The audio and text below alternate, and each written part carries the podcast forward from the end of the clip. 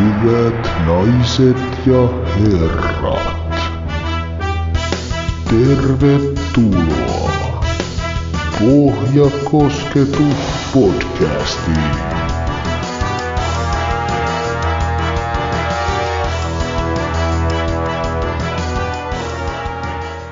Tervetuloa Pohjakosketus podcastin toisen kauden toiseen jaksoon. Mun nimi on Matti Vilgren. Ja mä oon Penttisen JP. Toivottavasti teillä on hetki aikaa kuunnella puhetta futsalista. Ja tuttuun tapaan katsotaan tähän alkuun, minkälaisia palautekanavia meillä löytyy. Meille voi pistää mailia osoitteeseen jalkapohjakosketus.gmail.com. Instassa meillä on nimenä Pohjakosketus podcast ja Xssä Pohja koskettava. Ja sen lisäksi meillä on meidän omat Insta- ja Twitter-kanavat, jos haluatte laittaa meille viestiä. Naisten ja futsaliikan runkosarjan alku lähestyy ja sen takia meillä onkin jakson aiheena naisten futsal-liikan alkava kausi ja meillä on suuri kausi ennakko tässä käsillä. Mutta ennen sitä niin edellisen jaksossa puhuttiin poikien EM-kisoista ja ennakoitiin niitä, niin käydään pikkusen läpi niitä. Miten tota JP Suomi pelasi tuolla no, poikien 19-vuotinen kisoissa? No Suomi kävi kisoissa ja tota, no ei, Suomi, Suomihan aloitti kaikki pelit todella, todella hyvin. Öö, siis pelisuunnitelma toimi erittäin hyvin joka pelin alussa, mutta sitten tota, oli kyllä vähän harmittavan tota, selkeä kaava, että, että se oli noin 10 minuuttia hyvää peliä ja sen jälkeen alettiin hyytyä ja menettää otetta ja, ja toiset puolijat oli sitten, oli sitten aika heikkoja, heikkoja, että ne hävittiin kyllä aika rankasti joka pelissä.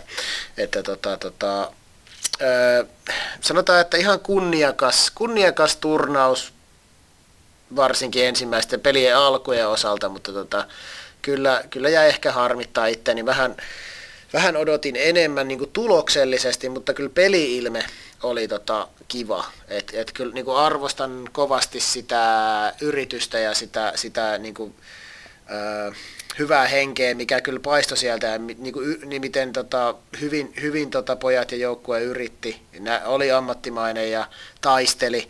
Et kyllä se niin kuin, oli sitä kiva katsoa, mutta tulokset oli kyllä oli vähän tylyjä.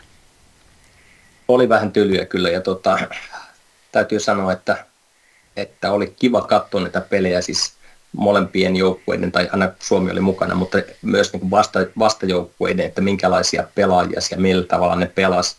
Ja täytyy sanoa, että kyllä siellä aikamoisia seppiä oli niin kuin vastajoukkueessakin niitä pelaajia, että minkälaisia laukauksia lähti, niin kuin minkälaisista asennoista ja miten ne saatiin suunnattua. Että kyllä siinä niin kuin maalissakin, oliko sitten milloin kukakin enimmäkseen tietysti häätyllä, niin aikamoisia pommeja sieltä tuli kyllä, niin kuin, että ei välttämättä niin kuin, ole tottunut ihan semmoisiin vetoihin Se, Mutta se, mikä tuli myös mieleen, että että Suomella oli, Suomi pääsi niin kuin, no ei mihinkään niin sataprosenttisiin maalipaikkoihin, mutta niin kuin hyville mestoille, josta olisi pitänyt kyllä myös maaleja tehdä. Että se oli vähän semmoista tervajuontia se, se maalinteko, varsinkin se ensimmäisessä peleissä. Mutta, tota, ja sitten tuli semmoisia virheitä, mistä vastustaja pääsi rokottamaan ja ikäviä, ikäviä tota, väliä tavallaan helppojakin, että vastustaja pääsi sitten niin kuin helposti puttaamaan sisään ja muuta, mutta tota, Joo, täysin, täysin samaa mieltä, että tota, eh, ainakin eka peli Sloveniaa vastaan niin johdettiin niin kuin tilastojen valossa maalipaikoissa ekalla puoliajalla. Okei, toisella sitten Slovenia meni meno ja Italiaa vastaan tosi monta hyvää tonttia tai muutama ihan huipputontti siinä alussa ei tehdä. Ukrainaa vastaan nyt ei ollutkaan ehkä niin paljon enää, mutta sitten tehtiin muutama maalikin, mutta tota, ää, oli niinku siis, kyllä niitä huippupaikkoja oli, mutta meidän viimeistely oli kyllä niinku, heikkoa, sanotaan näin. Ja ehkä se just näkyy siinä, että tota, tota, niin kuin mä itse kirjoitin tällaisia kohtia, että niin kuin, mitä hyviä huomioita turnauksesta, niin mun mielestä meidän joukkuepressi oli tosi hyvää. Me saatiin sillä maalipaikkoja ja me pistettiin jokainen joukkue sillä vaikeiksi. Okei, sen ehkä 5 minuuttia, 10 minuuttia, mutta sen jälkeen se alkoi hyytyä, mutta silti siihen oli niin kuin selkeästi, sitä, se toimi. Sitten maalivahtipeli oli hyvää, Veeti Häätylä, hyvää, hyvää, hyvää suorittamista. Sitten huono on just, että huomasi sen, että ei ole tämmöisistä peleistä meillä kokemusta tarpeeksi, että niin kuin, ei pystytä lukemaan niitä tilanteita tarpeeksi, ei pystytä ennakoimaan ja omat virheet kostautu niin kuin aivan järkyttävän. Et tehtiin tosi, tosi, tosi pahoissa paikoissa virheitä ja vastustaja rokotti niistä. Ja sitten tosiaan niin kuin, meidän ensimmäiset kosketukset ei ole vielä sillä tasolla, mitä tuo kansainvälinen peli vaatii. Et siinä ehkä se oli suurin ero vastustajia. Ne otti sen suunnatun haltuoton pois siitä painealta tai ne, ne ratkaisi siltä ekalla kosketuksella, ne viimeisteli ekalla kosketuksella. Niiden ekat kosketukset oli vaan absoluuttisesti parempia. Ja sitten ehkä, tota, ehkä niinku itselle jäi mietittävää tässä niinku ehkä sit niinku joukkueen suorituksesta se, että ei se erikoistilanne peli kyllä ei niinku, ei me saatu puolustettua niitä hyviä vastustajan tilanteita kauheasti pois sen alun jälkeen, eikä me oikein saatu niistä taas luotua hirveästi vaaraa. Tai jos me saatiin luotua vaaraa, niin viimeistään se viimeistely oli sitten ihan, ei nyt huumoritasoa, mutta huonoa. oli siellä muutama tolppa ja hyviä vetoja, mutta niinku liian vähän. Et, et, et ehkä just se, että niinku, en tiedä oliko loukkaantumisten takia vai miksi tiet, tiettyjä pelaajia tai niin kuin pelaajatyyppejä ehkä oli valittu.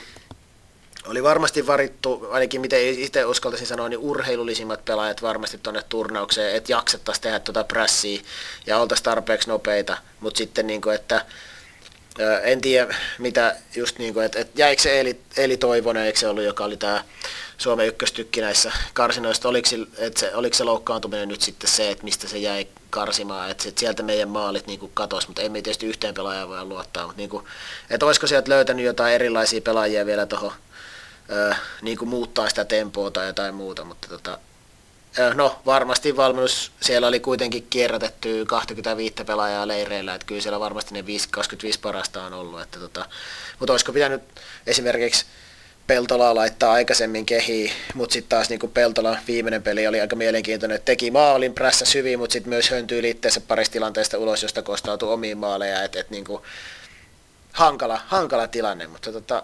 Niin no toikin siis tuommoisessa formaatissa on taitaa olla niin, että jos sä, jos sä vaihdat pelaajan, niin sä et voi, se pitää ottaa vain loukkaantuneen tilalle. Kyllä. Että onko Paappanen ollut viimeisen pelistä pois, että Kyllä. se ei pysty tavallaan vaihtelemaan kokoonpanoa, että sitten jos sen muutoksen tekee, Ei tullut tällä kertaa kultajunaa näistä, näistä tota, kisoista, vaikka Mämmi vähän sitä lupaili, mutta joka ei. tapauksessa se, mikä tietysti tärkeintä on, että uh, meidän pelaajat saa äärimmäisen hyvää ja arvokasta kokemusta niin huipputasolta kansainvälisistä peleistä. Tätä kautta saadaan sitten niin kuin reittiä sinne miesten maajoukkueeseen. Kyllä. Ja sama juttu tietysti toivotaan niin kuin pidemmällä aikavälillä niin kuin tyttöjen maajoukkueesta reitti naisten maajoukkueeseen, mutta uh, tässä on varmasti niin kuin hyviä pelaajia ja potentiaalisia ja saadaan sitten sitä sukupolven vaihdosta tapahtumaan myös miesten joukkueeseen ja maajoukkueeseen. Ja tästä ehkä niin kuin aasinsiltana voidaan puhua tässä, kun nauhoitetaan tätä, niin nyt on sunnuntai 17.9. ja eilen Suomi kohtasi Portugalin kotikentälle. Kattelitko JP-peliä? Kattelin ja haluan vielä edelliseen sanoa, että Aaro Paappanen pelasi erittäin hyvät kaksi ekaa peliä. Et siitä pitää sanoa, että Aaro, Aaro oli kiva kyllä seurata, se oli siellä ihan KV-tason pelaaja selkeästi. seurasin eilistä peliä.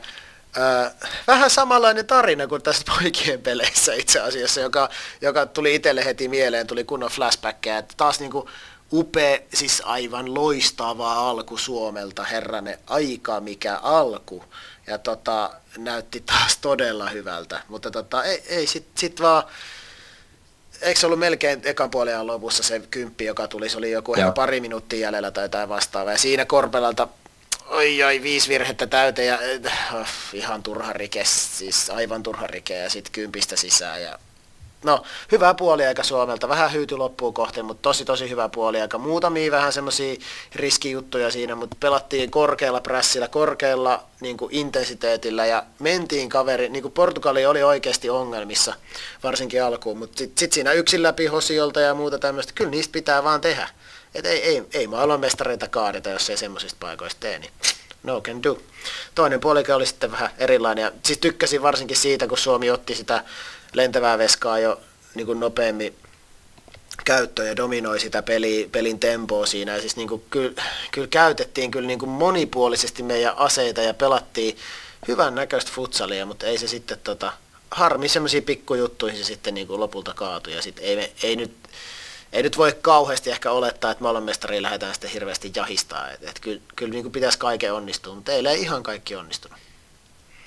Mä olin paikan päällä ja tuota, oli kyllä äh, hieno tapahtuma kaiken kaikkiaan, että sieltä tuhat, oliko 1700 katsojaa Joo, ja joo. siinä eka, ekalla jaksolla varsinkin kun niitä paikkoja Suomella oli ja oli hyvää fiilistä ja muuta. Et en itse tietystikään, kun paikan päällä ei näy, näy tuota uusintoja, en nähnyt täsmälleen, että miten se rike tapahtui, se, se tota, mistä kympille mentiin ja, ja muuta, mutta tota, oli sinänsä hauska istumapaikka oli semmoinen, että oli siinä niin kuin ihan ekalla jaksolla oli tuon Portugalin penkin takana ja katsoa, mitä siinä tapahtui. Ja, ja tota, alkuunhan Portugali ei peluttanut Chiquiteetä ollenkaan esimerkiksi. Ja tota, sen jälkeen, kun se sitten tuli kentälle, niin kyllähän se aikamoinen veijari siellä kentällä on. Ja, Joo. et se näki, kun se tuli, siis peli alkoi, niin se oli verkkaritakki päällä siellä. Se ei ollut niin menossakaan kentälle heti alkuun ja, ja tota, muuta. Mutta siis Suomella oli hyviä paikkoja varsinkin alussa. Toisella jaksolla taas ne laukaukset tuli enemmän niin kuin kauempaa, että siellä niitä kunnas, kunnaksen ja kangaksen ja kenen kaikkien vetoja, mutta hirveän lähelle ei päästy kuitenkaan niin kuin Kyllä. niihin paikkoihin. Mutta tota, nythän Suomi menee sitten Armeeniaan ja toivotaan sieltä hyvää tulosta, mutta tota, jätetään nyt tällä kertaa ehkä niin kuin miesten, miesten asiat sikseen ja siirrytään naisiin, jos sä haluat vielä jotain sanoa tästä. No ehkä sen just, että niin siinä niin kuin näkee hienosti, että niin kuin esimerkiksi tämä Portugalin Braas, miten peluttaa joukkue, että just Chiquite, mikä valittiin MM-kisojen parhaaksi pelaajaksi, niin tota... Hä, EM-kisoja. EM-kiso, no anteeksi, EM-kisojen, oli MM-kisossakin ihan hyvä. Niin tota, Oli, mutta siellä oli Ricardini. Kyllä, mutta siis EM-kisojen parhaaksi pelaajaksi, ja tota, hän, häntä käytettiin todella, todella säästeliästi niissäkin kisoissa, ja se oli niinku hämmentävää, että hän tulee minuutiksi pariksi sähläämään, kent, niin sanotusti sähläämään kentälle, hän on, dominoi kenttää pari minuuttia, sitten taas istuu seuraavat viisi minuuttia penkillä, ja taas tulee pariksi minuutiksi tekemään mitä haluaa, että, että tosi, tosi mielenkiintoisia tapoja käyttää pelaajia Brassilla, että ehkä, ehkä niinku tota, et jotain semmoista, mitä mekin voitaisiin jossain vaiheessa alkaa miettiä tämmöisiä oikein, niin kuin, niin kuin meilläkin oli periaatteessa nyt kunnas, kun, kunnas tämmöisenä oikein erikoistilanne pelaajana, että et, et, kun löytyi paikka, niin kunnas tuli kentälle ja sitten käytti sitä jalkaansa. Et, et, et, mie- mielenkiintoisia, siis tulee mielenkiintoinen niin kuin, taktisia variaatioita tulossa futsaliin selkeästi tällä tavalla. Kyllä. Okei. Hypätään seuraavaksi sitten tämän suuren naisten futsal-liikan kausiennakon pariin. Ja Oi, oi, oi, Ja- oi. nythän tulee tietysti kaikkien aikojen kausia niin kuin aina. Ja tota, Joka vuosi. muutoksiahan tietysti viime kauden jälkeen on tapahtunut ja suuri muutos oli se, mitä ollaan jo paljonkin puhuttu, että Musa ei ole enää mukana. Ja sen jo, siitä johdosta niin muutama pelaajaura päättyi. Ö, isoja nimiä, tärkeitä pelaajia, Elina Setelä ja Siiri Lilja lopettivat kokonaan. Ja tuota, mielellään varmaan, varmastikin niin kuin ainakin Elina Setelä haluttaisiin jossain vaiheessa vieraaksi keskustelemaan tota, tänne meidän kanssa ja kertomaan vähän hänen omasta urastaan. Siirin kanssa puhuttiin siinä, tota, kun Musa ei enää saanut liikalisenssiä siinä vaiheessa. Ja, ja tota, mutta mitä muita muutoksia on sitten tapahtunut, niin ö, tietysti Musasta johtuen niin porukka on, on mennyt moneen paikkaan, mutta sitten on tietysti tullut nämä ulkomaansiirrot, jotka käytiin läpi, läpi myös tuossa tuota, edellisen jaksossa, eli Musasta äh, Netta Hannula ja Niilinen Luotonen Italiaan, mutta se mitä ei ole aikaisemmin kerrottu, että myös, myös Martta Perällä siirtyy Italiaan pelaamaan toisiksi korkeammalle sarjatasolle. Sen lisäksi äh, Pia Juntikka FTKsta ja sitten Maria Mäntylä ja Emilia Jokisalo IFTstä siirtyy myös Italiaan. Et siinä on nyt, nyt kuusi pelaajaa lähtenyt Suomesta Italiaan, että aika paljon on, on tava, ta- tapahtunut muuttoliikettä siihen suuntaan. Kyllä, hieno, hienoja juttuja meidän, meidän naisten futsalille ja sieltä, sieltä tulee marinoituneita pelaajia sitten meille taas tuleville vuosille lisää. Hyvää kokemusta ja tietotaitoa. Yes. Sitten tota, muita musasta johtuvia siirtoja olisi saattanut toki tapahtua muutenkin, niin äh, Jasmin Ylekraka ja Ina Heikkilä menee Ilvekseen, Sini Lauermaa Kadyyn ja, ja tota, voi olla, että muitakin siirtoja vielä tulee, mutta niistä on vaan huhuja. Voi ehkä myöhemmin kertoa sitten niistä. Mutta sitten hei, tosi paljon mun mielestä tapahtunut muuten seurasiirtoja tässä niin kuin liikan sisällä tai tota, pelaajat on siirtynyt joukkueesta toiseen ehkä niin kuin jotenkin poikkeuksellisenkin paljon jopa. Mitä sä itse näet, JP? No ehkä tässä näkyy just se, että osittain, että sitten niin kuin, ö, ö, miten sen sanoisi, kokenut, kokenut joukkue PJK, jossa oli paljon kokeneita liikapelaajia ja toinen, joka tosiaan Musa, joka lopetti, eli kaksi, kaksi joukkueellista aika kokeneita, varmasti niin kuin motiv, vielä jollain ta, niin kuin motivoituneita pelaajia, niin, niin on, tulee vapaille markkinoille, sitten niitä siirtoja tapahtuu. Et tosi useinhan joukkue sitten melkein pitää ne pelaajat, kun siirtyy ykkösen ja liikan välillä. Et nyt, nyt pelaajapakettia on niin kuin selkeästi sekoittanut nämä muutaman joukkueen niin kuin poistumiset liikakartalta, ja se on, se on tehnyt ihan hyvää musta liikalle. Joo, siellä tulee semmoinen dominoefekti, kun joku siirtyy johonkin, niin sitten välttämättä ei enää mahdukaan johonkin. Ja se varsinkin tietysti näkyy ehkä tuossa maalivahtisektorilla, koska niitä pelipaikkoja on vähemmän. Juuri näin. Ja jos lähdetään niin kuin siitä purkamaan, niin ö, esimerkiksi PJKsta siirtyi Lilli Sandström GFT ja Tiia Ropanen siirtyi PJKsta Ilvekseen. Sitten taas uh, Ilveksestä siirtyi Lotta Hiihtola HFK, josta oli siirtynyt aikaisemmin jo Tytti-Maria Mikkola uh, Mad Maxiin. Et siinä, siinä on tämmöinen niin kuin, vähän niin kuin joka joukkueella tapahtuu muutosta toiseen suuntaan, jos toiseenkin. Kyllä, ja tähän voi vielä lisätä periaatteessa, että Heini Lehtipuu siirtyy Mad Maxista sitten Kadyyn. Että siellä on Kyllä. vielä yksi maalivahti ollut tässä mukana myös tässä paketissa. Totta.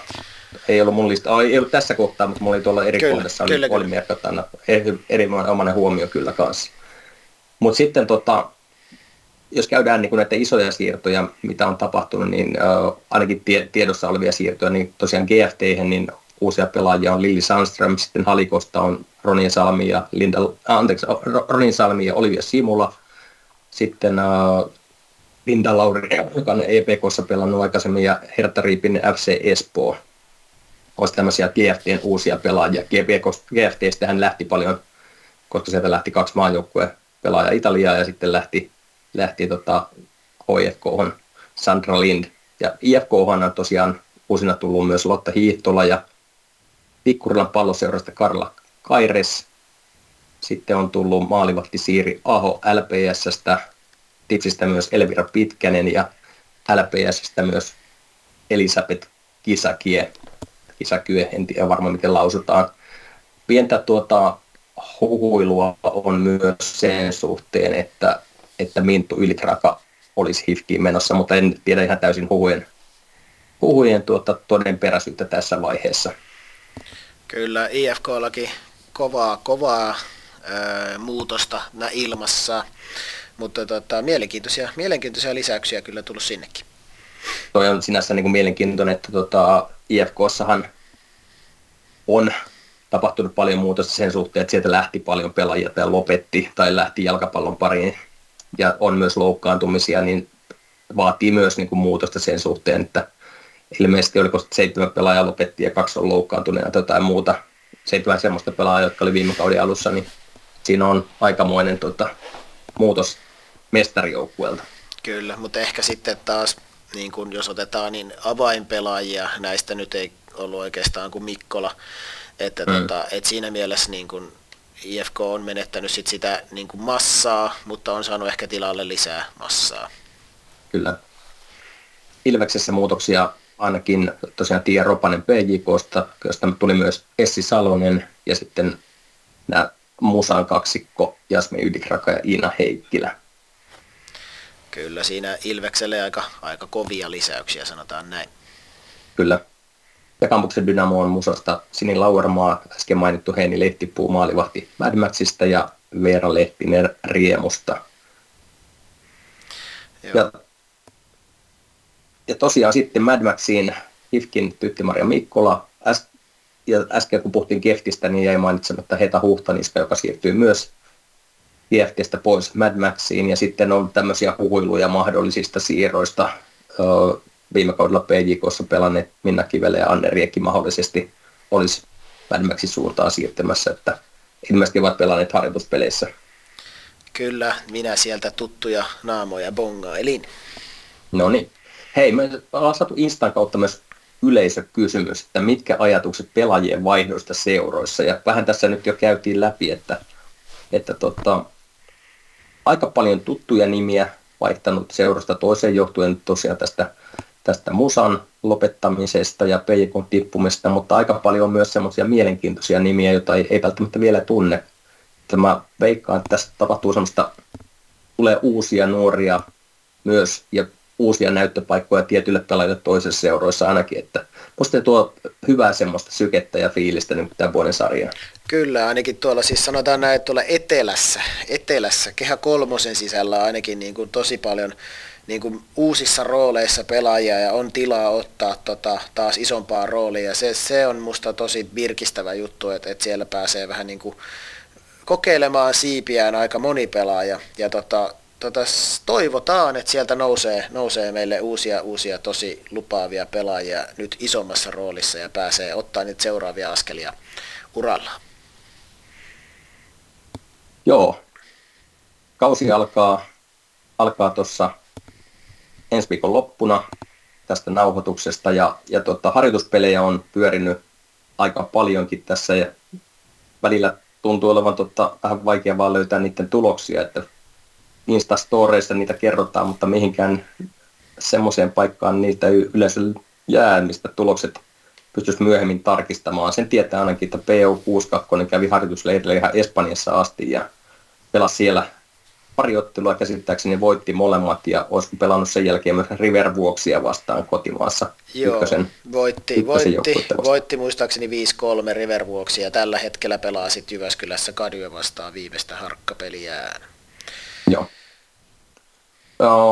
Y-Ilves pelannut ainakin pari peliä, kohdannut Kadyn, Kadyn ja sitten tota Mad Maxin Kady peli niin, että, että Kady taisi napata voiton.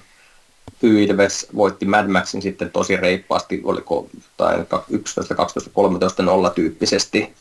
Ja sitten on pelannut Ilvestä vastaan, joka Ilves voitti maalilla 4-3 tai 3-2 tyyppisesti jotenkin näin. Joo, joo se taisi olla 4-3, joo. Joo. Mutta joo, nämä on harmi, kun ei ole jäänyt ihan, ei olla ihan saatu tarpeeksi tilastoihin näitä pelejä, et, et, et, tota, mutta selkeästi tämmöisiä tasaisia, tasaisia, paitsi tämä 13-0 ryöpytys joo. Ylöjärvellä, mutta tota, muuten tämmöistä aika tasasta, sitten IFK tosiaan eilen pelasi Raifuu vastaan, eikö niin, ja Joo. IFK on pelannut kyllä useampikin pelejä, pelasi tuplapelit EPKta vastaan tuossa maajoukkueen leiriaikoihin ja, ja tota, tota, siellä taisi jopa EPK tasuriin venyä, vai olitte, ottiko jopa yhden voitonkin IFKsta, mä en ihan muista sitä, se oli silloin maajoukkueen aikaa, mutta tota, tasaisia pelejä tietysti äh, harkkapeleistä ei oikein voi kauheita sanoa, mutta tota, muuten toi, ainoastaan toi ehkä toi Ylveksen Mad Max-voitto on ehkä tuommoinen erikoisuus, sanotaan nyt näissä harkkapeleissä ihan oikeassa, että kauheasti ei voi, voi tuota, vetää johtopäätöksiä sen takia, että kun ei tiedetä, miten pelaajia on pelutettu, mitä uusia pelaajia on kokeiltu, onko kokeiltu tiettyjä taktiikoita tai muuta, että tässä vaiheessa, kun on saatu, saatu tota, harjoituskautta nyt sitten taputeltua, niin sitten on ehkä niin tärkeää, että päästään niin kokeilemaan erilaisia, erilaisia yhdistelmiä, että kenen kanssa pelaaminen sujuu milläkin tavalla ja sitä kautta päästään sitten valmistautumaan kunnolla tuohon tohon alkavaan liigakauteen. Juuri näin, juuri näin. Et sinänsä kyllä tuosta niin vähän voi katsoa tietysti jonkinlaisia tota, voimasuhteita hakea, mutta ehkä nyt niin kuin, miten tässä niin voisi olettaakin, että Ylöjärvi ja, ja tota, Ilves on hyvin lähellä toisiaan, Tampere Ilves ja Ylöjärve Ilves sekä, sekä Kampuksen Dynamo on siinä, siinä niiden kanssa aika tasainen ja IFK on myös, myös vahva. IFK tietysti ei saanut näitä, näitä joukkoita vastaan mitattua sitä vielä tasoaan, mutta tota, siellä päin se tulee toivot luultavasti taas olemaan, mutta tuossa ehkä niin kuin loogista on tosiaan, että vahvat on pelannut tasaisia pelejä keskenään ja sitten tota, ehkä sitten no, tämä 13-0 kertoo mahdollisesti siitä, mitä se tulee ehkä olemaan sitten kärjen ja tuon pohjan välillä mahdollisesti runkosarjassa erot.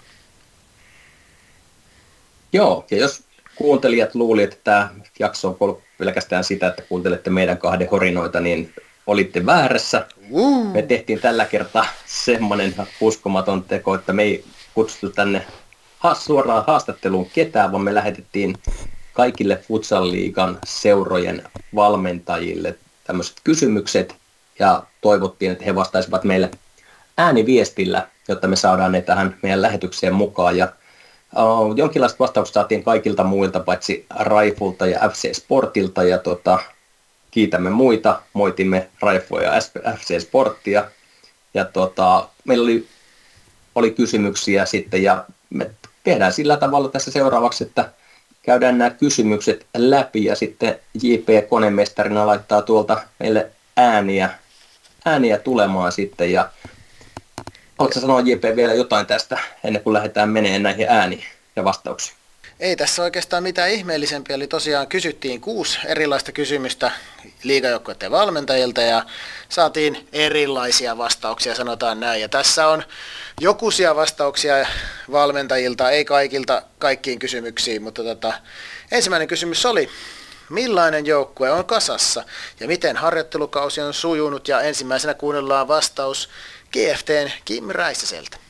Golden Futsal Teamin harjoituskausi on lähtenyt ihan hyvin liikkeelle, että toki niin kuin meillä joukkoja nyt on muuttunut aika paljon viime kaudesta, että sieltä käytännössä koko ykkösketju lähti eri paikkoihin ulkomaille ja toisiin liigaseuroihin ja nyt ollaan sitten saatu myös uusia pelaajia itse sisälle ja on sitä kautta sitten lähdetty pikkuhiljaa työstä meidän uutta projektia, mutta ihan hyvin on kuitenkin reenit mennyt ja alkaa näkyä selkeästi ne harjoitellut asiat tuossa meidän tekemisessä.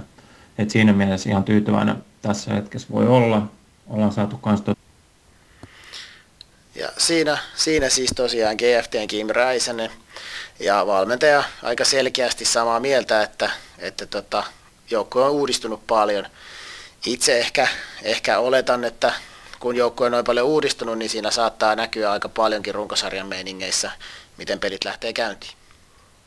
Mä oon ihan samaa mieltä, että, siinä varsinkin lähtistä kokeneemmasta päästä, niin kyllä se vie oman aikansa ennen kuin se saadaan ajettua sisään. Mutta tota, harjoittelukausi kuulemma on hyvin mennyt, niin ei, ei tiedä sitten, että kuinka paljon se vie aikaa, että se löytyy sitten. Kyllä. No, sitten mennään kuuntelemaan totta kai viime kauden mestaria, ennakkosuosikkiakin ehkä tälle kaudelle mahdollisesti. IFK on päävalmentaja Ilkka Somero. No niin, no meillä on tosiaan joukkue uusiutunut aika merkittävästi tässä kesän ja syksyn aikana. Eli viime kauden aloittaneista pelaajista peräti seitsemän on lopettanut tai siirtynyt ulkomaille tai sitten ulkopaikkakunnille pelaamaan. Ja tota noin niin, Mm, sitten sen lisäksi viime kauden, viime vuonna huippukauden pelannut Selma Rantala loukkaantui tuossa jalkapallokentillä ja on, on tulevan kauden sivussa ja samoin Karkki, joka finaalisarjassa loukkasi polvensa, niin on myös tämän kauden sivussa. Eli huippu, huippukaudet pelanneet pelaajat on myös sitten loukkaantumisten takia pois. Siinä IFK on Somero ja tosiaan pahoittelen Karolina Krögerille, että en muistanut sinua äsken. Eli tota, kyllä Kröger, Kröger vahvan kauden pelasi viime kaudella ja oli muutaman kaudenkin IFK avainpelaajia. Mutta tota, eli tällä kaudella Rantala ja Kröger sivussa. Joo, varmasti tuota, on isoja, isoja tappioita joukkueelle, mutta mä luulen, että näiden uusien pelaajien myötä niin se varmasti kyllä IFK-kasvuprosessi niin niin kuin viime, viimeiskin mestaruushaastattelussa kuultiin, että tavoitteet ei ole aina niin kuin välttämättä se, että ollaan runkosarissa kauhean korkealla, vaan niin kuin pudotuspeleissä. Ja mä uskon, että tuo prosessi tuossa IFKssa on semmoinen, että sillä pystytään sitä peliä muokkaamaan koko ajan niin kuin parempaan ja parempaan suuntaan. Että vaikka sieltä tosiaan, sieltäkin joukosta paljon lähti, niin uskon, että, että se lopputulos voi olla kyllä ihan hyvä. Kyllä. Kuunnellaan, mitä Ilveksen päävalmentaja Mikko Sivosella on ajatuksissa. Ilves Futsalilla on kasassa uusien vahvistesten myötä hyvin potentiaalinen joukkue, että toki sitten tämä potentiaali taas täytyy saada siirrettyä sinne pelikentälle ja ainakin preseasonin suhteen näyttää oikein hyvältä, että tässä myös tullaan onnistumaan, eli siellä on kaikki pelaajat ollut ollut hyvin aktiivisesti mukana ja hyvällä asenteella tehnyt kovasti töitä preseasonin aikana. Mitäs Matti Ilveksestä ajatuksia? No tämä on niinku mielenkiintoista, kun tässä oikeasti on, on tapahtunut tätä muutosta. Niin tämä on kolmas joukkue putkeen, jossa on, on paljon uusia pelaajia. Ja täytyy sanoa, että Ilvekseltä ei ole niin paljon lähtenyt pois. Eli tavallaan ne on tullut siihen lisäksi, että siellä on kuitenkin nämä, nämä ukrainalaiset Diatel ja Drots edelleen. Siellä on edelleen sitten tota, löytyy Matilda Herrasta ja, ja Sanna Rautiota ja, ja monia muita kokeneita pelaajia, niin mä sanon, että Ilves varmasti tulee niin nostaa osakkeitaan suhteessa viime kauteen. Joo, Ilveksellä on itse asiassa todella vahva ja kokenutkin futsal joukkue siellä käsissä. Eli tota, ja lisäksi vielä Saana Kakkonen Kadystä tuli tota Ilvekseen, niin, niin ilmeisesti muutti Tampereelle opiskeluja tai vastaavaa. Ja siellä on, siellä on todella, todella kokenut joukkue. Opiskelijan EM-kisoista muutama kertaisia kävijöitä, joukkueessa neljä ehkä vai enemmänkin.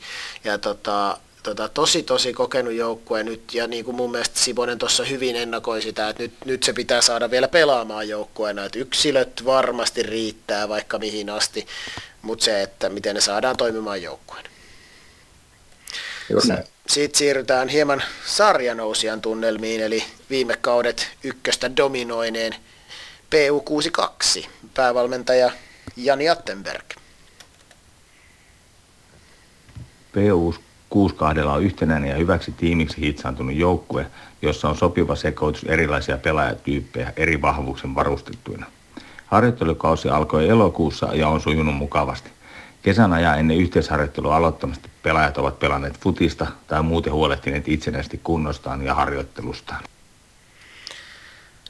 Ja tosiaan Pehuan kävi siellä Espanjassa pari espanjalaista seuraa pistämässä nippuun ja sen jälkeen tosiaan valmistautuvat River Vuoksiin vastaan Imatra, imatralaista River, River Vuoksia Futsal 1 seuraavasta ja nyt tosiaan tänään Kadyä vastaan, mutta tota, äh, sanotaan näin, että yllättävä joukkue tulee varmasti liigaan, mutta kuulostaa ehkä hieman tota, joukkueharjoittelun kannalta hieman tota, äh, vajaavaisilta metodeilta, sanotaan näin, että pelataan futista ja huolehditaan itse kunnosta.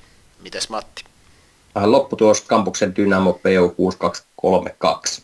No niin, mutta näkyy tuloksissa, että Kadyä vastaan on pelattu hyvin, eli tota, se on ollut PUlta kyllä hyvä tulos tuo, sanotaan näin.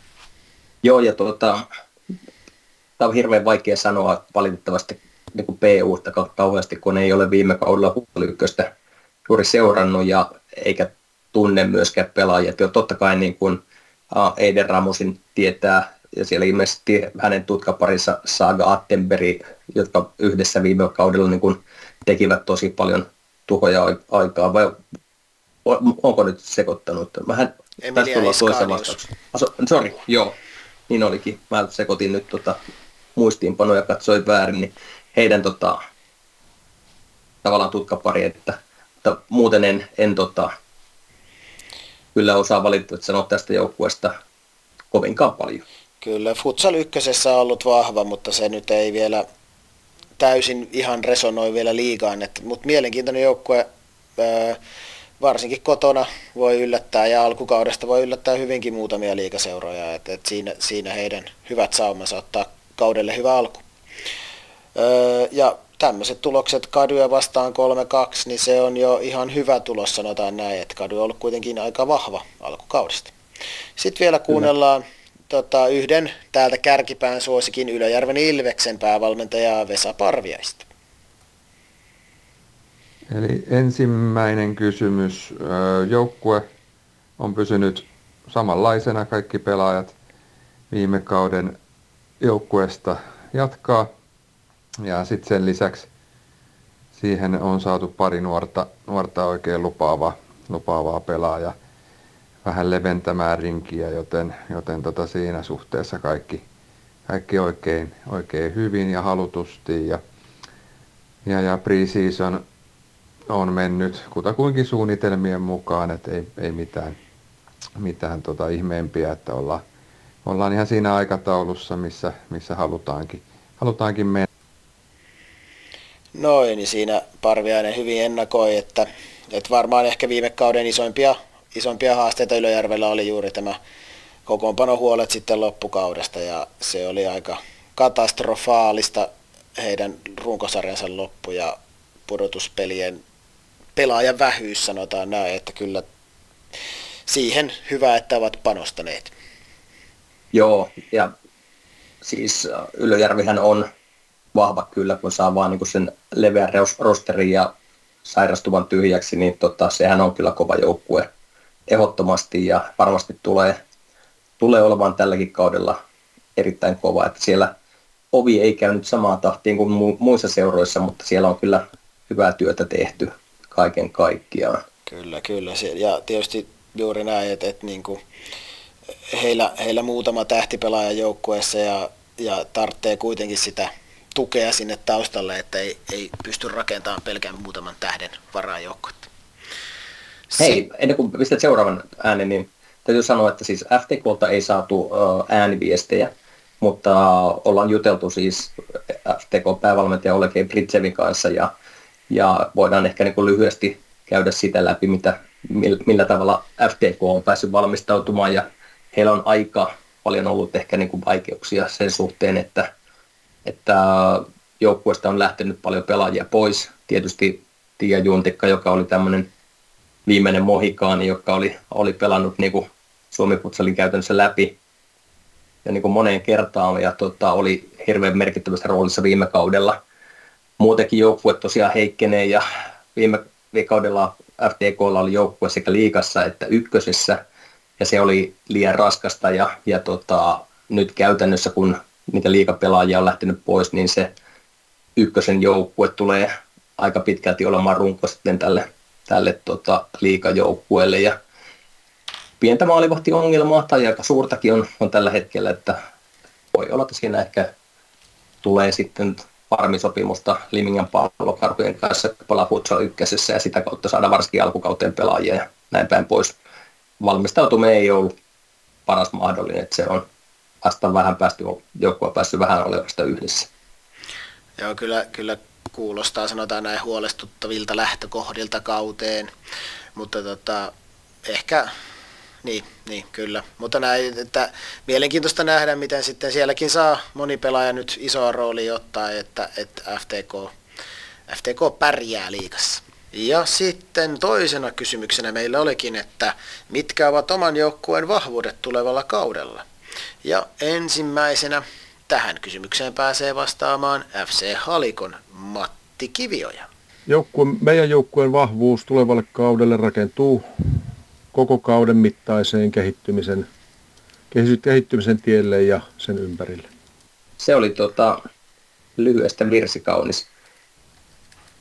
Mutta se, että joukkue kehittyy, niin se on tärkeää, tärkeää kyllä niin tota, koko kauden mittaan. Niin ei voi, kauden alussa ei olla vielä valmiita. Kyllä, mä, mä tykkään kyllä lähestymistavasta ja varsinkin Halikko nuoria pelaajia, niin kuin hyvä, hyvä hyvä ottaa tämän, tämän tyylinen lähestymistapa ja tietysti monella joukkueella pitäisi olla samanlainen lähestymistapa ainakin kauteen, että tota, siellä ää, liikan debutant, debutanttivalmentaja Matti Kivioja hyvin, hyvin naulaa halikolle vahvuuksia. Sitten kuunnellaan toista sarjanousijaa, tai, tai itse asiassa niin toinen meidän sarjanousija PUn jälkeen Mad Max ja Jan Holm. Joukkueemme vahvuus on siinä, että meitä vastaan ei todellakaan ole helppo pelata, koska osaamme mukautua vastustajaan taitavasti, johon yhdistettynä vielä meidän periksi antamattomuus ja joukkueen dynamiikka, niin olemme hankala vastus kaikille. Loput meidän vahvuudet saa selvittää, jokainen itse ei viitsi niitä vielä paljastaa. Sieltä. Sinne jätettiin vähän auki, mutta se, että varmasti on niin vaikea vastustaja myös niin kuin Mad Max ei ole tuttu, tuttu tota, samalla lailla kuin nämä pitkään liikassa pelanneet joukkueet. Ja se, että periksi antamattomuus on tietysti aina tärkeä ja, ja tota, ei ole, se, että jos sanoo, että ei ole helppo pelata heitä vastaan, niin siellä on varmaan semmoista Mad Max-tyyppistä asennetta, rakkikoira meininkiä, mikä, mikä Mad Maxia on kautta aikojen liitetty. Kyllä, ja sen takia ehkä on nämä vielä nämä vastaukset tähän myös ottanut esimerkiksi, että tosi, tosi moni joukkue ei ollut kauhean avoin kertomaan omista vahvuuksistaan ja viittasi hyvin paljon tällaiseen joukkuepeliin ja yhteyshenkeen, yhteishenkeen, jotka on nyt siis aivan hyviä arvoja, mutta tota, no harmi sinänsä, että olis, olisin ehkä halunnut hieman monipuolisempia vastauksia myös näihin näin nähdä. Mutta kuunnellaan vielä Ilveksen Mikko Sivonen. Ilveksen vahvuuksiin varmaankin suurimpana syynä näkisin tämmöisen monipuolisuuden, eli siellä useammalla pelaajalla löytyy paljon kokemusta liikatasolla pelaamisesta, mutta useilla pelaajilla myöskin sitten kansainvälisistä peleistä ja uskon, että tämä tulee sitten palkitsemaan kauden mittaan sillä, että pystytään jokaisella osa-alueella korkealla tasolla suorittamaan kauden mittaan siitä puhuttiin äsken, että Ilves on kokenut joukkue, siellä löytyy EM-kisapelaajia, siellä löytyy liik- tota, maajoukkuepelaajia ja, ja tota, kyllä voisi kuvitella, että se palkitsee jossain vaiheessa. Kyllä juuri näin, ja kuten tässäkin hyvin Mikko väistää kysymystä ja heittää monipuolisuuden sieltä raiteille, eli tota, kiitos valmentajat ensi kerralla, niin tota, vastatkaa vaikka vähän tarkemmin, sanotaan näin. Mutta ei siis tota... Ei, kiva, että on vastannut. ei, kiva, kiitos, että vastasitte. Ja siis tosiaan tota, ymmärrän sinänsä, että halutaan piilottaa vähän omia vahvuuksia, että eiköhän ne tuossa kauden alussa selviä. Okei, hei, tähän vastaukseen tuli kyllä sitten avoimesti hienosti vastauksia, eli tota, Tietysti ehkä me suomalaiset ollaan vaan noin nöyriä, ettei me haluta kehua tarpeeksi sitten, niin ehkä siitäkin johtuu, että ei haluta omia vahvuuksia kertoa. Mutta joo, me, meidän kolmas kysymys oli, että keitä pelaajia omasta joukkueesta kannattaa seurata tällä kaudella? Ja otetaanpas tähän nytten sitten EPK Janne Laine. No, sellaisia seurattavia pelaajia uutena pelaajana B ja Asp joka, joka on tuolla U19 tyttöjen maajoukkueen leirillä ollut ja hänet on nyt saatu mukaan toimintaan, niin hän on ehdottomasti sellainen varmasti kiinnostava pelaaja monellakin tapaa, tapaa että et katsotaan miten hän liikavauhtiin kasvaa tässä nyt syksyn mittaan. Että hän on ehkä tällä hetkellä itselle se sellainen, sellainen kiinnostavin pelaaja uutena pelaajana, mutta sitten vanhoista pelaajista, niin Amanda Pitkänen, Pitkänen on, on tota, todella hyvä, hyvä harjoittelija, oma, omaa niin kuin, hyvät ominaisuudet futsal-pelaajalle. Ja, ja tota, et, et miten, miten hänen kehittymisensä jatkuu kahden edellisen kauden jäljiltä. Et nyt on ollut pientä vaivaa vaivaa jarruttamassa hänen tekemistään tässä kaksi-kolme viikkoa, mutta josko ne sitten tässä jäisi taka-alalle ja saisi ehjän kauden ja sitä kautta uskon, että hän tulee olemaan joukkueen, joukkueen ihan kantavia pelaajia tällä kaudella. Mutta nämä kaksi nyt ehkä, ehkä niin kuin ekana tulee tähän mieleen. Siinä Janne Laine tarjoilee kahta nuorta pelaajaa ja B Aspista itselle kanssa pikkusen näkemystä sieltä tyttöjen turnauksista, tuosta pelaajakehitysturnauksesta viime vuodelta, vuodelta ja tosiaan hyvää olen kuullut hänestä paljon, että tosi mielenkiintoinen pelaaja tulossa varmasti. Matti. Niin, se, että tota, B Aspa syntyi 2006, mutta Amada Pitkänen syntyi 96, että hän ei enää ole ehkä niin, niin, niin nuori pelaaja, mutta tota, se mikä mua niin kuin tällä kaudella oikeasti on kiva nähdä, että miten me saadaan oikeasti näitä nuoria pelaajia. Ja nyt varsinkin kun on tämä tyttöjen maajoukkue kaukana kiikarissa jo näköpiirissä, niin se, että miten niitä pelaajia nousee ja puhkeaa kukkaan tällä kaudella liikassa, se on, se on musta kiva niin odottaa. Kyllä, ja tuosta siis pitkäsen tarinasta haluan sanoa juuri tämän monelle pelaajalle, että tota, kyllä se ehjäkausi on tosi tärkeä, eli jos tulee niitä loukkaantumisia, niin kannattaa, kannattaa hoitaa ne kuntoon ja sitä kautta saada se pidempi, parempi kausi itselle, että et loukkaantuneena pelaaminen yleensä se vaan laskee sitä suorituskykyä ja pahimmillaan sitten lopettaa sun kauden, että et, et se, on, se on tosi tärkeää varsinkin futsalissa, eli semmoinen sanontakin on your best ava- uh, abilities availability, eli pidä se mielessä. Sen jälkeen jatketaanpas tuonne Jyväskylän suuntaan kampuksen Dynamon jälleen päävalmentajana toimiva Jukka Kytölä. No, ehkä sanoisin uutena pelaajana joukkueeseen liittyy Sini Lauermaan, niin, niin häntä on tietysti mielenkiintoista seurata, miten hän, hän niin johtaa peliä monessa eri tilanteissa ja toisaalta mitä hän, sit, niin kuin, miten hän itsekin voi kasvaa sitten uudessa ympäristössä. Mutta kaiken kaikkiaan niin meillä on hyvin laaja ja tasainen joukko pelaajia, josta on sitten vaikea, vaikea nostaa yksittäisiä pelaajia esille. Että ha- haluaisin, että meidät muistaa enemmänkin tällaisena hyvänä, hyvänä joukkue, joukkueena, missä kaikki tietää mitä tekee ja puhalletaan yhteen hiileen. Siellä, siellä Jukka on omin, omin, omaksunut hyvin tällaisen suomalaisen peli-identiteetille joukkueella eillä mennään, mutta kiva oli nostaa sieltä Sini Lauermaa kyllä esiin. Mä tuli mieleen, että Jukka nosti tässä itse tämmöisen pohjapelaajana toisen kokeneen pohjapelaajan sieltä. tota, hän löysi, löysi tavallaan hengen heimolaisen sieltä omasta joukkueesta nyt sitten, että, jonka voi nostaa esiin, mutta oikeasti niin Sini Lauermaahan on oikeasti o, mahtava pelaaja, iso johtaja myös varmasti joukkueesta, miten hän tuo niin sitä johtajuutta, mitä Jukkakin tuossa nosti esiin, niin siihen tuota, kadyn porukkaa, kun sielläkin on kuitenkin monen ikäistä pelaajaa tai muuta, mutta varmasti tuo semmoista johtajuutta ja näkemystä ja laajaa, laajaa tota, kokemusta siihen joukkueeseen. Toinen pointti oli vielä tämä, että mikä tuli monessa tämmöisessä tota, valmentajan vastauksessa, oli just, että nostaa, minusta olisi tärkeää nostaa koko joukkue tai muuta, että, mutta tota, ihan, ihan sinänsä ansiokkaita vastauksia, mutta toivomme ehkä niin kuin semmoista tiettyjä nimiä esiin, mitkä ovat, mit, kerrankin voi nostaa jotain ja ketä suuri yleisö voisi seurata. Kyllä, joo. Mielenkiintoista nähdä taas Lauermaa uudessa ympäristössä, että miten, miten, miten sujuu siellä. Et musassa, musassa sujuu aivan hyvin ja sitä ennen isossa isossa roolissa täällä Tampereen seudulla Asessa ja PJKssa. Eli nyt, tota, nyt on mielenkiintoista nähdä sitten, kun Sinillä on taas erilaisia ja uusia pelikavereita ympärillä. Sitten mennään tota Mikkelin suuntaan taas Jani Attenberg PUsta. Meillä on joukkueessa hyvä sekoitus rutinoitunutta kokemusta ja nuoruuden intoa ja mielenkiintoisia pelaajia useampia. Katsojille mielenkiintoisimmat pelaajat ovat varmasti ykkösen pistepörssiä kaksi kautta ylivoimasti hallinnut Eiden Ramos ja hänen tutkaparinsa Emilia Iskanius. He tekivät viime kaudella yhteensä 37 pelaamassa ottelussa huikeat 115 tehopistettä, jotka jakautui 64 maaliin ja 51 syöttöön.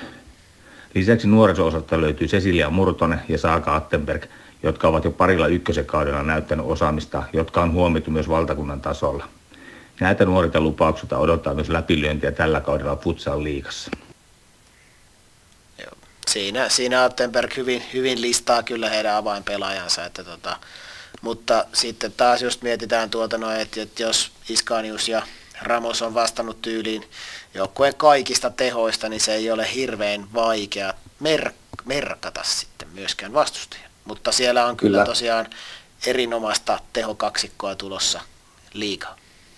On Attenbergin Murtonen 2005-2006 syntyneitä, niin tota, on, on mielenkiintoisia nimiä kaiken kaikkiaan. Ja tosiaan tässä nyt Jani Attenbergin korjasi niin kuin itsekin korjasi aikan, aikaisemmin minua, että se oli Iskanius, joka oli, oli Ramoksen tutkapari eikä puhepöttelin haumia, niin mielenkiintoinen joukkue kaiken kaikkiaan. Että kiva nähdä, miten esimerkiksi tämä nelikko tulee pärjäämään sitten liikassa. Kyllä, kyllä.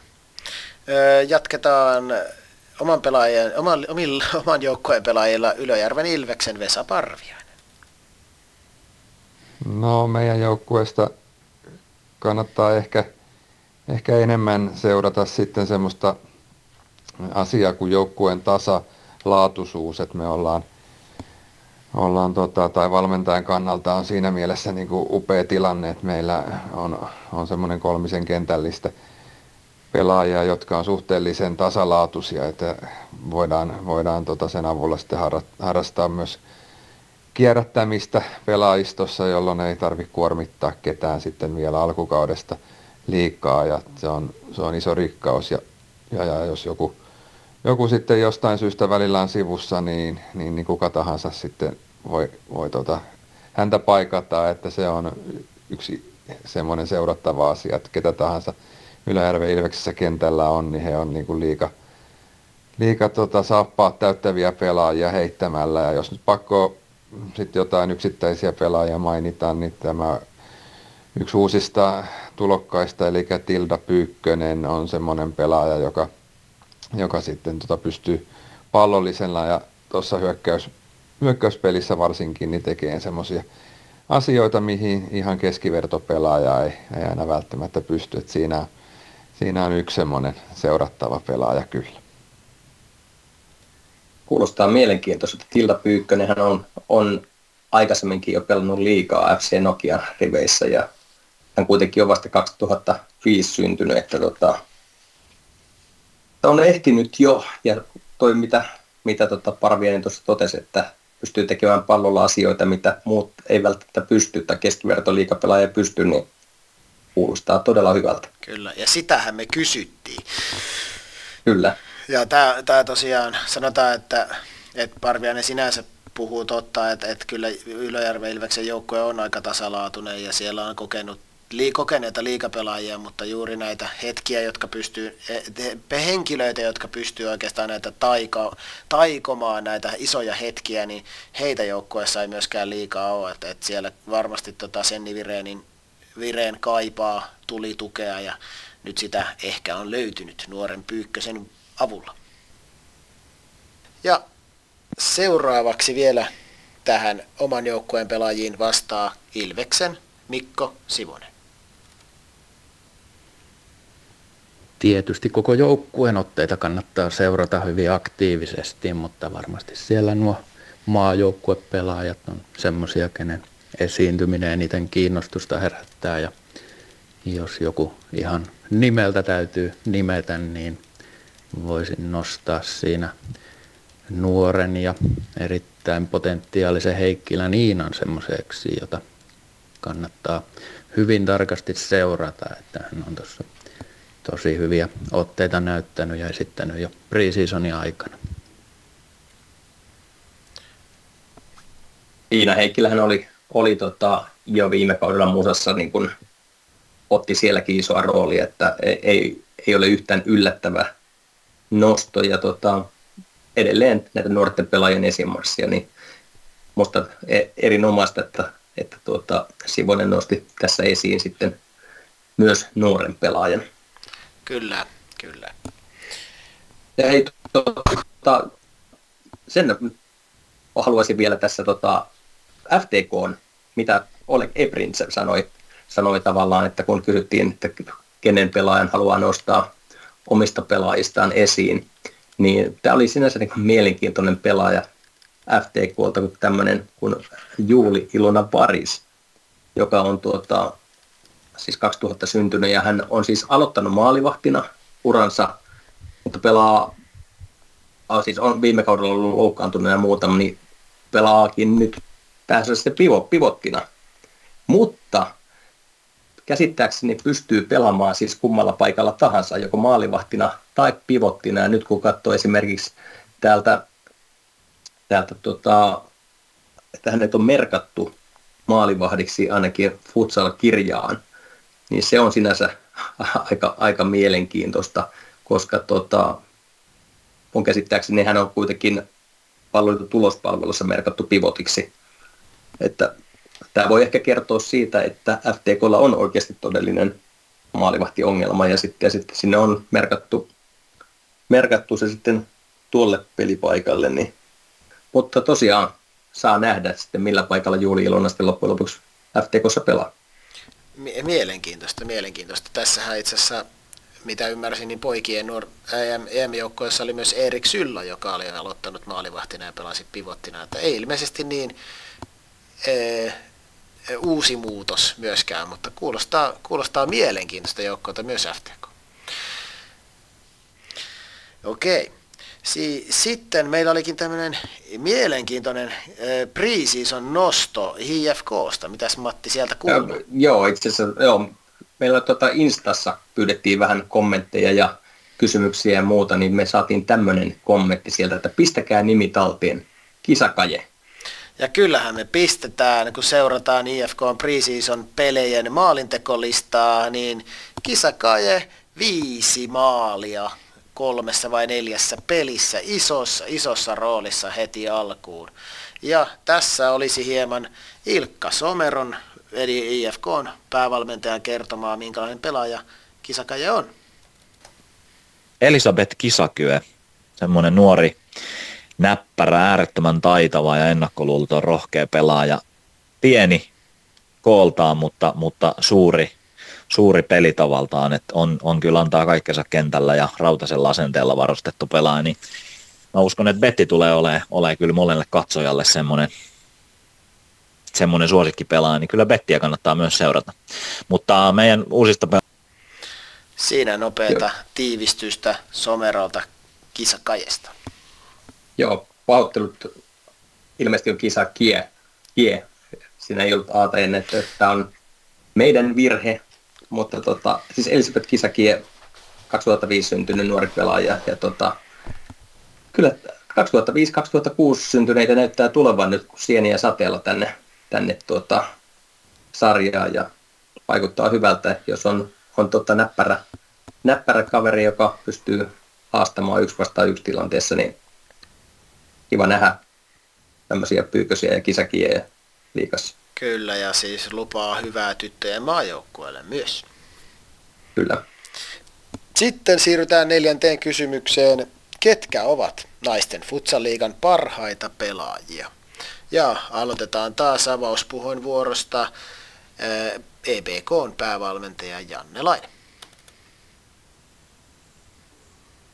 naisten futsal-liigan parhaista pelaajista nyt että on toki tosi paljon hyviä pelaajia. että nyt, nyt tietysti joukkueiden voimasuhteet aika paljon on muuttunut viime vuodesta, koska keskeisiä pelaajista joistakin joukkueista on siirtynyt ulkomaille pelaamaan, pelaamaan, niin se vaikuttaa paljonkin. Eli oikeastaan ehkä niistä johtavista yksilöistä viime kaudelta Jokisalon Emilia Geftistä on lähtenyt, Mäntylä samoin, Juntikka Torniosta, että et ne ehkä oli niitä, jotka viime kaudella omia joukkueitaan kannatteli. Et nyt sitten on mielenkiintoista nähdä, että ketkä nyt, nyt nousee, nousee niin kuin vastaaviin rooleihin. Et, et paljon on sellaisia pelaajia, joilla on potentiaalia. Että Virenin Senni Ylöjärvellä on tärkeä, tärkeä samoin Syrjäsen Emilia Ylöjärvellä mm, nousee, nousee niin kuin omalla, omalla listalla tosi korkealla tähän – et toki Ilveksessä on joukko, joukko hyviä pelaajia, miten siellä sitten roolitukset, roolitukset asettuu ja kuka siellä nousee kuinkakin tärkeään rooliin. Samoin HIFKin joukkue on, on silleen mielenkiintoinen, että siellä on montakin potentiaalista pelaajaa, pelaajaa niin kuin nousemaan, nousemaan niin kuin sellaiseksi tähti, tähtipelaajiksi. Et, et siinä nyt ehkä ne muissa joukkueissa sitten on varmasti hyviä pelaajia, mutta, mutta odotan mielenkiinnolla. Läheskään kaikkia pelaajia en ole tässä, tässä sitten viime kauden jälkeen nähnyt ja onko jotain uusia tulijoita, niin odotan mielenkiinnolla itsekin. Joo, siinä Jannelainen hyvin, hyvin ennakoi, eli on paljon, paljon mahdollisuuksia nousta ottamaan vastuuta ja, ja ei nimennytkään juuri moni, muutamia, mutta ehkä tällaisia joukkueita ja niistä ollaan jo tietysti puhuttu tässä, että vahvoja, vahvoja porukoita siellä on tulossa. On ja se, että oh, musta oli, oli kiva kuulla, minkälaisia näkemyksiä valmentajilla ylipäätänsä on. Voitaisiin ehkä kuunnella noin kaikki läpi ja siinä vaiheessa sen jälkeen ehkä niin jutella enemmän, että näistä tota, mitä noin nämä valmentajat niin näkee nostoina sitten parhaista pelaajista. Seuraavaksi kuunnellaan, mitä FC Halikon Matti Kivioja sanoo. Futsal, kysymys neljä. Futsal-liigan parhaita pelaajia tulevana kautena on mun mielestä ne pelaajat, joista, joista tulee ja heistä nousee uusia vasta, vastuunottajia öö, kokeneiden, kokeneiden lopettaneiden pelaajien tilalle ja sitten heidän tilalle, jotka on, on lähtenyt ulkomaille. Kyllä. Ja kuunnellaanko samaan putkeen vielä, mitä, mitä sanoo tuota IFK Somer? Näin me tehdään.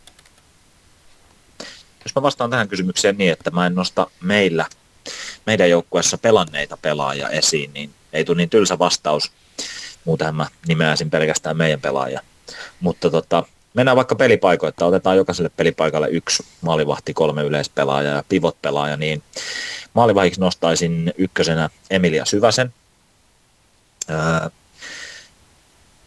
huipputorjuja, huippujoukkuepelaaja sen verran, mitä itse tunnen, ja sitten vielä hyökkäyssuuntaankin pystyy tuoda lisäarvoa joukkueelle, niin, ja pakko mainita vielä erityisen hyvät heitot, niin Empu ehdottomasti maalivahin paikalle yleispelaajista, niin Tiiu Lehtonen Raifusta pikkuhiljaa kerännyt huomiota jo muualtakin itseensä, mutta Tiiu on mun mielestä huippuhyvä pelaaja, rohkea yksi vastaan yksi tilanteessa, aika monipuolinen, pystyy luoda paikkoja, viimeistellä maaleja, nopea, prässää hyvin, tosi, tosi kiva pelaaja seurata. Mm, sitten Matilda Herranen Ilveksestä, hirveän hyvä laukaus, ja, ja tota noin, niin tuntuu, että joka kausi parantanut omaa tekemistään ja, ja maajoukkueessakin on vakiinnuttanut selvästi paikkansa ja, ja tota, sitten Minttu Ylikraka oli mun mielestä Musan yksi playereiden parhaista, jolle jopa paras pelaaja, pelasi myös meitä vastaan huippuhyvät sarjat viime kaudella. Muutenkin niin kuin loistokausi ja nousujohteinen kausi, laukoo hyvin molemmilla jaloilla. Sähäkkä pelaaja, mm, haastaa yksi vastaan yksi ja liikkuu hyvin kentällä ja huippuhyvä pelaaja. Ja sitten viimeiseksi nostetaan, vaikka nyt onkin meidän pelaaja, niin vielä Sandra Lind sitten pivotin paikalta. Kun ei ole kuitenkaan meillä aikaisemmin pelannut, niin on kyllä yksi, yksi tota noin, niin ylivoimaisesti Suomen parhaita pivot-pelaajia. Ja myöskin on, on tosi monipuolinen, että ei pystyy myös pelaamaan muilla kentäosa-alueilla vahvasti. Niin nostetaan nyt vaikka tommoset nimet. Siinä on semmoisia nimiä, mitä tota, ainakin Emilia Syvänen niin noussut, mun mielestä nousi useammassakin vastauksessa maalivahdista. Tiu Lehtonen, mielenkiintoinen, mielenkiintoinen nimi kyllä, ja onhan hänkin nuori, nuori tota, pelaaja, ja ei ole, ei taisinut muissa vastauksissa nousta esiin, mutta tota, on kyllä tärkeä, tärkeä pelaaja Raipulle kaiken kaikkiaan.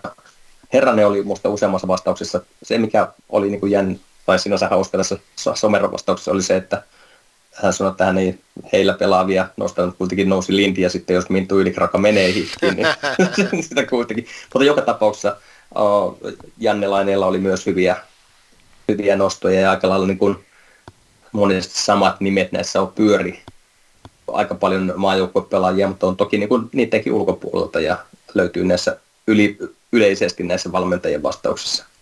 Kyllä, kyllä. Tuttuja vahvoja pelaajia. Itse, itse ehkä odotan juuri Lehtoselta vielä, vielä isompaa roolia. Mahdollisesti tällä kaudella on kyllä ollut Raifussa jo isossa roolissa, mutta, mutta nyt ehkä vielä pääsee, vielä pääsee ottamaan isompaa roolia. Sama mielenkiintoista nähdä, miten Sandra Lind vähän kuviot vaihtuu, valmentaja vaihtuu, että, että saako, saako vielä Somero lisää irti Lindistä mahdollisesti. Ja, ja tota, Emilia Syvänen on, on vahva, vahva maalivahti ja katsotaan, miten tällä kaudella käy tosiaan. Että hy, hyviä nostoja. Matilda Herranen myös, myös tottunut pelaamaan isossa roolissa. Minkälainen rooli tällä kaudella, kun kilpailu vaan kovenee? Se pitää sanoa tuosta Tiiu että Raipussa voi olla aiheuttaa jonkin verran se ää, vaikeutta pelaamisessa verrattuna viime kauteen, että käsittääkseni siellä Ella Mäki on, on tuota, loukkaantunut ja on, on vissiin pari kuukautta ainakin sivussa. Hän on kuitenkin yksi myös tärkeistä hahmoista siinä, niin sitten sillä muutenkin pelaajia, jotka on jopa koko kauden, joku pelaaja koko kauden sivussa eturisti sitten vamman vuoksi ja muuta, että se voi vaikuttaa niin kuin raifussa kokonaisuudessa, jos keskeisiä pelaajia on, mutta kukaan ei yksin pärjää, mutta Lehtonen kyllä on, on kyllä kova nimi siellä kaiken kaikkiaan. Kyllä joo, Raifu on ehkä yksi joukkueesta, josta ei ei saatu tähänkään hirveästi tietoa, mutta että, että voi, voi olla alkukaudesta hieman käynnistysvaikeuksia. Mutta toisaalta muutaman kauden koke, kokenut jo liigapelejä ja viime kaudella varsinkin oli aika vahvaa suorittamista, niin saa nähdä. Okei. Viidentenä kysymyksenä kysyttiin, että mihin näette, että sijoitutte runkosarjassa ja tähän saatiin erilaisia vastauksia. Ensimmäisenä vastaa Janne Laine EPKsta. No, oman joukkueen sijoittuminen runkosarjasta viime vuonna jäätiin toisiksi viimeisiksi. Eli kyllä mä näen, että nyt on, on hyvät edellytykset parantaa sijoitusta parillakin pykälällä. Kyllä mä näkisin, että me kamppaillaan, kamppaillaan tällä kaudella pudotuspelipaikasta ihan loppuun saakka. Se on ainakin oma tavoitteeni. Et joukkueen tavoitteesta ei ole vielä sen ihmeemmin keskusteltu, keskusteltu joukkueen kanssa, mutta mutta kyllä mä sanoisin, että aika pitkälle varmaan monella on, on ihan vastaava, vastaava ajatus tästä, että miten me sarjassa voitaisiin tällä kaudella pärjätä. Kyllä tämän ainakin monien vastausten perusteella näytti siltä, että, että tuota, tietyt joukkueet tavoittelee runkosarjan voittoa ja sitten monilla muilla sitten oli se, että pudotuspeleihin. Kukaan ei tietystikään ilmoittanut tai nyt oikeastaan niin kun me kysyttiin, että mihin näette, sijoitutte, niin melkein kaikki vastasi, että tavoite on tämä. Kyllä. Ei kukaan sanonut, että on sijoitun toisiksi viimeiseksi tai kolmanneksi viimeiseksi, vaan kaikki oli siinä kahdeksannen sijaan huitteessa, nämä, varsinkin nämä alapään joukkueet, tai odotetusti tai mahdollisesti alapäähän sijoittuvat joukkueet. Kyllä, joo. Tässä kohta tulee muutama lisävastaus, niin huomataan, että kyllä pudotuspeleihin tunkua on. Eli seuraavaksi FC Halikon Matti Kivioja. Kysymys 5. FC Halikossa nähdään itsemme runkosarjassa kahdeksan parhaan joukossa. Seuraavaksi Kaapuksen Dynamo, Jukka Kytölä. Meidän tavoitteena on sijoittua runkosarjassa kolmen parhaan joukkoon ja siitä lähtee parantamaan aikaisempien kausien loppusijoitusta. Kady asettaa selkeästi korkeampia tavoitteita. Mites Mad Max ja Jan Holm? Näen meidän sijoittuman runkosarjassa meidän tavoitteiden mukaan playoffi, playoffeihin oikeuttavalle sijalle. Mad Max myös siellä kahdeksan joukossa. Entäs ehkä viime kauden mestari, tai siis viime kauden mestari Ilkka Somero ja IFK? No, runkosarjan sijoitusta en ole koskaan pitänyt meidän sarjajärjestelmässä niin äärettömän tärkeänä, mutta neljän parhaan joukkoon meillä on, on kuitenkin aina se tavoite, että koti, kotietu saadaan ensimmäiselle kierrokselle.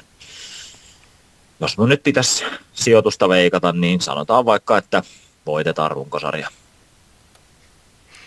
Sieltä nöyrä ensimmäinen sija Ilkka Somerolta.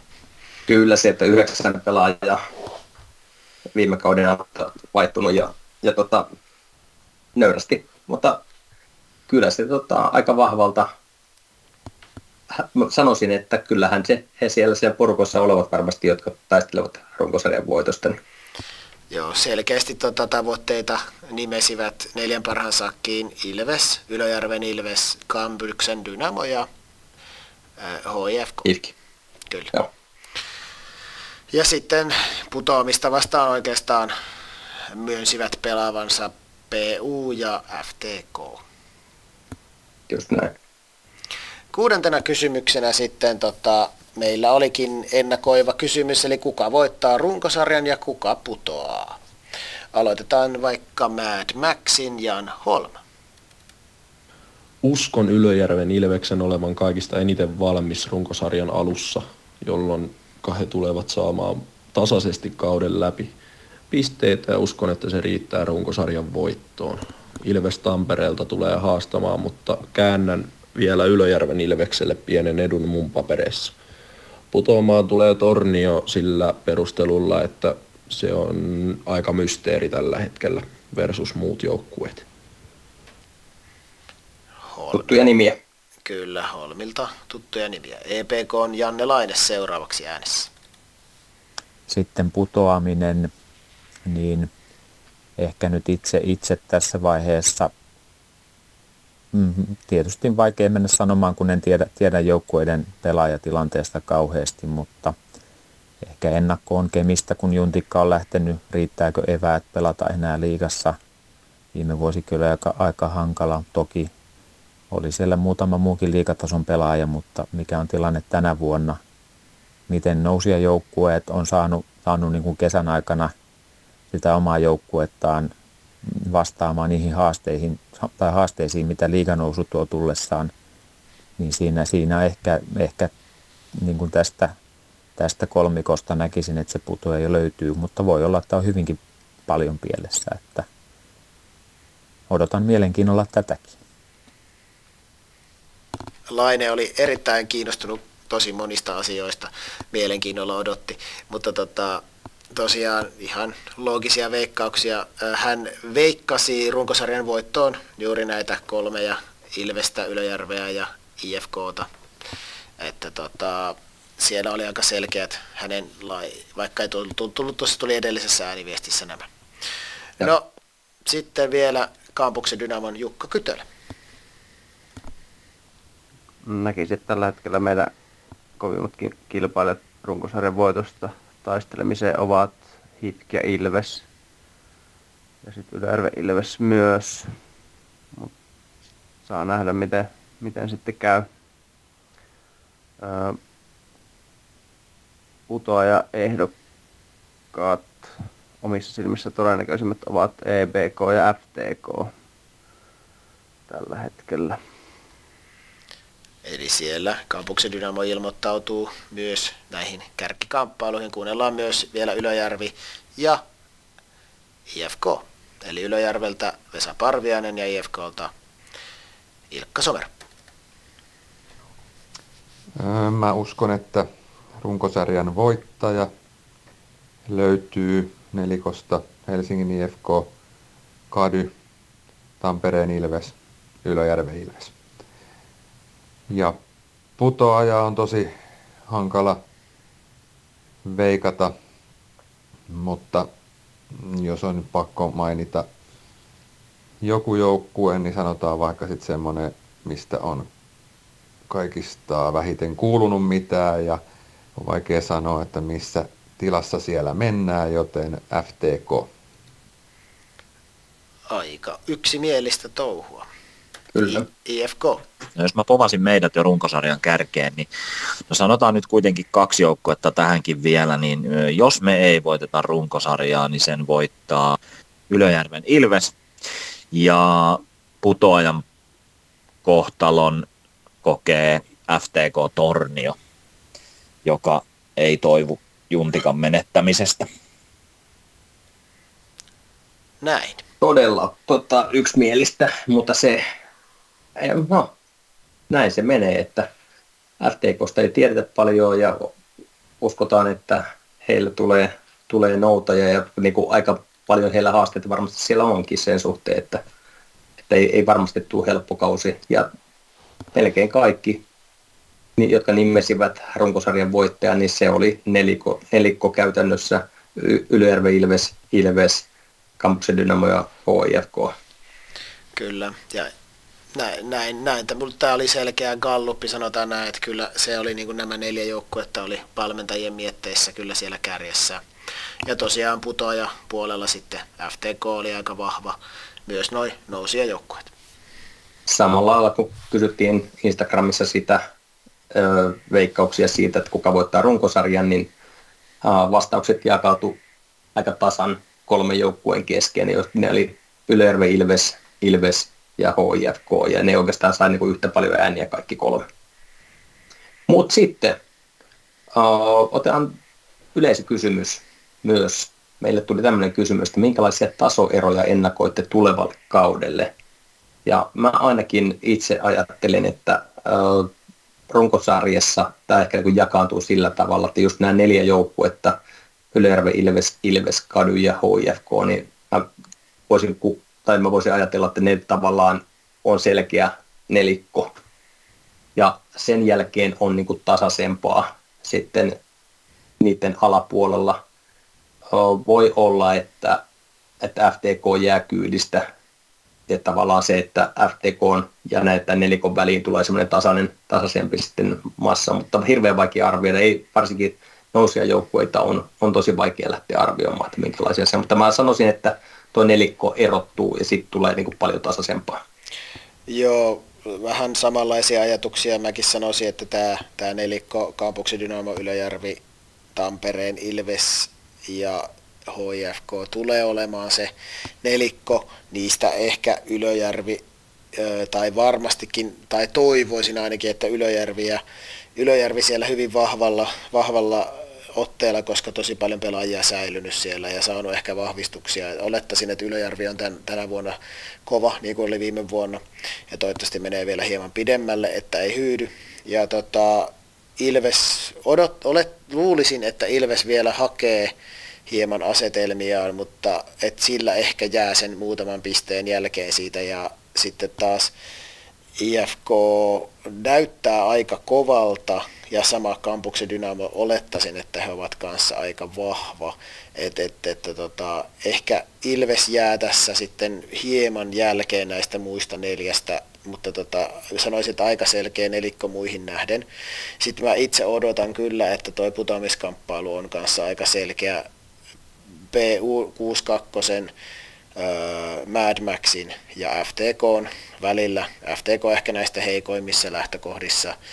Ainoa oikeastaan, minkä FTK voi pelastaa, on kotietu, mutta tietyllä tapaa niin, sekään ei luultavasti siis riitä. Ja ehkä näistä kovin helpoin lähtökohta toisaalta sitten Mad Maxilla, koska ovat saaneet aika hyviä lisäyksiä joukkueeseen ja niin kuin oletan, että sellainen liikakokemus riittää siihen, että PU ja FTK ainakin kaatuu, mutta sitten taas en tiedä, onko Mad Maxilla sen enempään eväitä välttämättä. Et sitten tota, tosiaan tuo Raifu loukkaantumistilanne voi vaikuttaa siihen, että Raifulla varsinkin alkukaudesta ehkä tippuu jopa tänne näiden muuden kolmen sekaan, mutta tota, no onhan siellä sitten FC Sportkin. Aika monta kysymysmerkkiä sanotaan tässä keskiporukassa, että siinä voi hyvin paljonkin vaihdella sijoitukset. Et, et, mutta tämä nelikko kärjessä kyllä tulee aika varmasti ottamaan aika isonkin kaulan näihin muihin joukkueisiin. Just näin.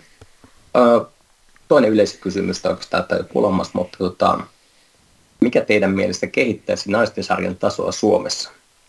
Tällainen helppo kysymys tähän illan, illan päätteeksi. tota, tota, no, ö, tiukat pelit, ö,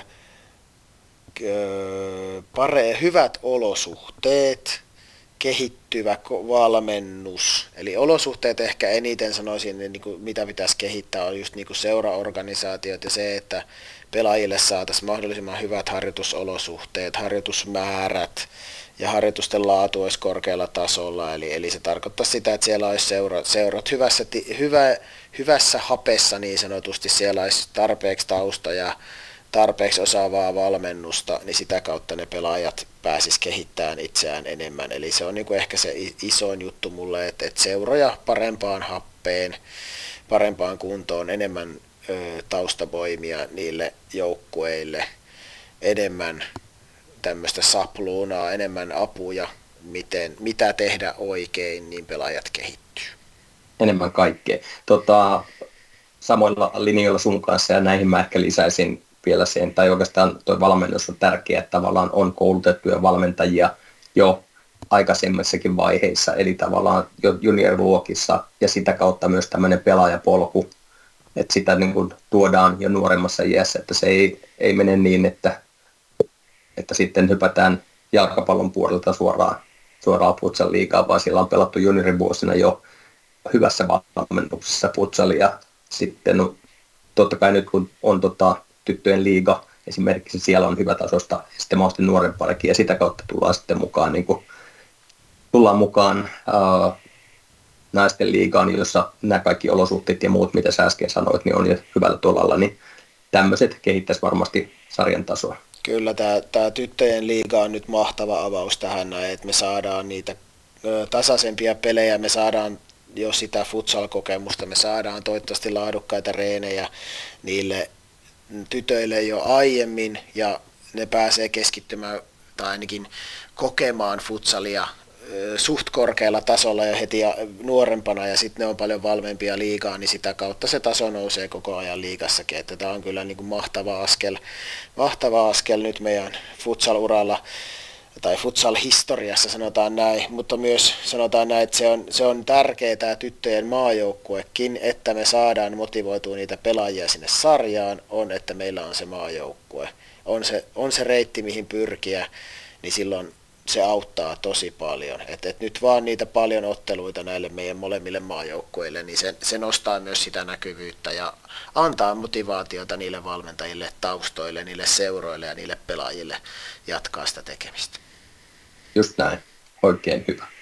Tässä saatiin nyt tämä naisten sarjan tasokin nostettua, niin tota, nyt otetaan, ollaan saatu kahlattua oikeastaan tätä meidän naisten liigan ennakkoa, niin nyt otetaan tärkeä veikkaus, jossa me sijoitetaan uh, kaikki nämä liik- naisten liikan joukkueet niin kolmelle eri tasolle. Ja tämähän on sinänsä, että jos meidän uh, tämä podcasti on voimassa hengissä edelleen runkosarjan päättyessä, niin silloin katsotaan kumpi tämänkin veikkauksen vei, että tota, uh, ikinä ei tiedä mitä tapahtuu, mutta JP, haluta sä sijoille 1-4, mitkä joukkueet sä laitat? No, Oliko yllätyksiä? Ei ole mitään yllätyksiä, eli ihan samat joukkueet, mitä ollaan puhuttu tänään.